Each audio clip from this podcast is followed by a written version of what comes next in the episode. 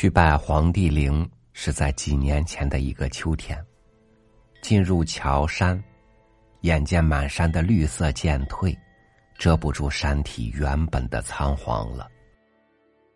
这让我越发的对眼前的秋色，对周遭同游的人，更多了几分同族同宗的亲近感。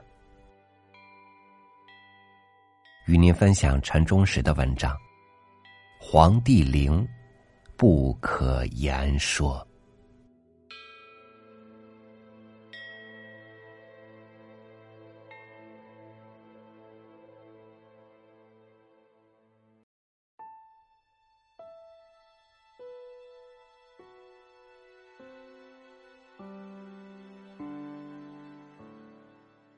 正在澜沧江边走。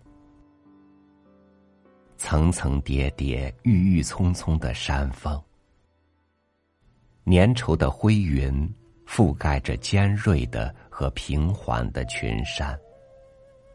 浑浊的江水在峡谷里一路冲溅出千姿百态、瞬息万变的水花。缓坡上和河谷坝子里，散落着围墙涂成白色的四方形楼房。这是我见过的最为雄壮高大的藏族民居了。房屋周围的田野上，变成黑色的晾晒青稞的木架，斜立在刚刚吐穗的青稞地里。耳边活跃着藏族男女无处不在的舞蹈的踢踏声，萦绕着、交混着纳西族优雅悠扬的古乐。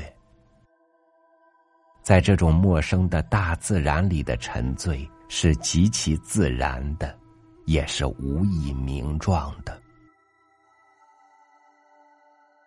沉醉里，突然接到诗人耿祥的电话，约我写一篇有关皇帝的短文。我不由得沉吟一声：那个青砖围垒、黄土堆积的陵冢，从青山峡谷。青稞碎和舞蹈乐曲里浮现出来。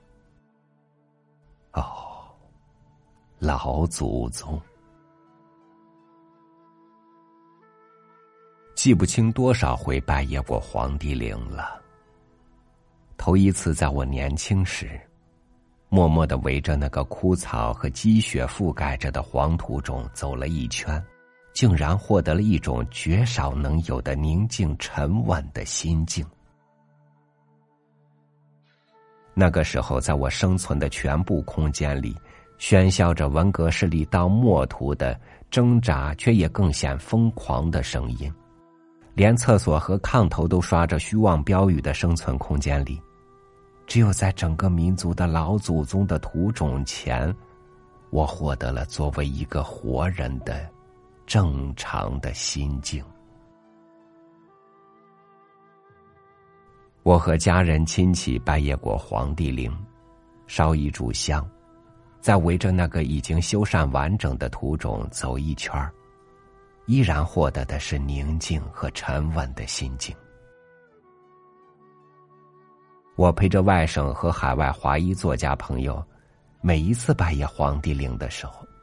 都要围着那个已不再陌生的黄土中走过一圈，获得宁静和沉稳。几十年过去，我对老祖宗的拜谒，就固定为围绕土种走过一圈这种形式，至今也没有写过一篇关于皇帝的文字。在我的全部感觉里。几十年来，多少拜谒的过程和拜谒之后，都没有产生企图表述的欲望。我现在才弄明白自己何以会如此，在于这老祖宗是无法言说的，或者说，在我是难以找到的表述的语言的。我观瞻过秦、汉、唐、明、清。五大王朝几十位皇帝的陵墓，也是至今没有写过一篇短文。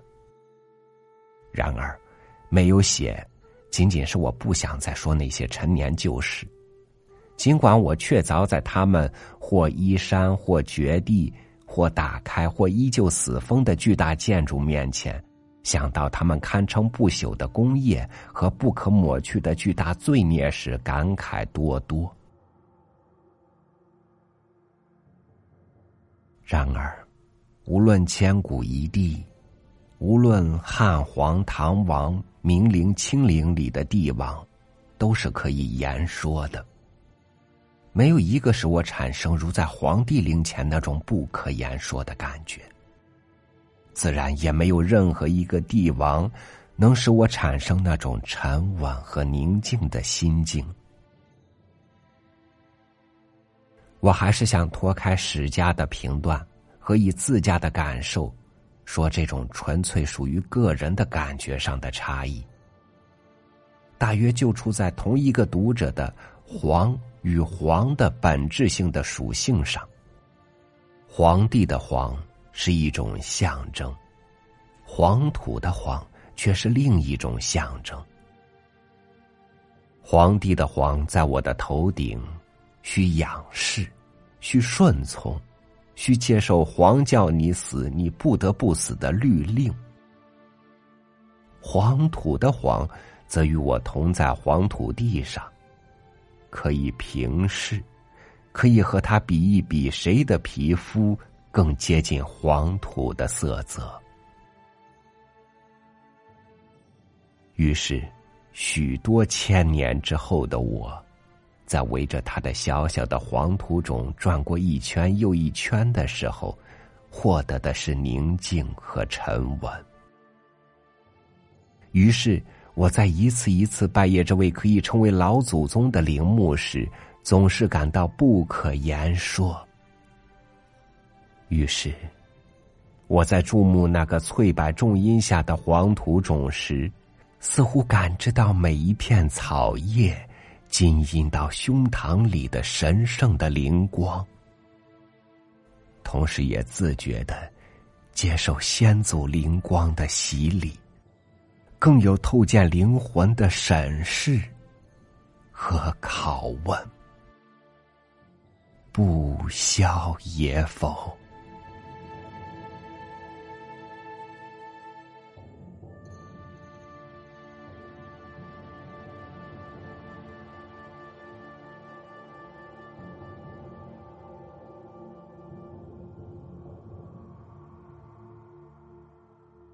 忘记祖宗。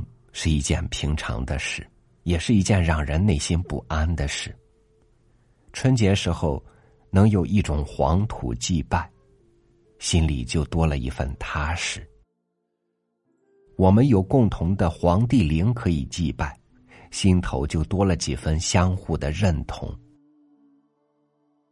但是这大地、这天空、这海洋、人世间的万物，我们内心的良知。所有这些，也都是我们祖先的一部分。只是现在还有多少人愿意去敬畏，愿意去亲近他们呢？感谢您收听我的分享，我是超宇，祝您晚安，明天见。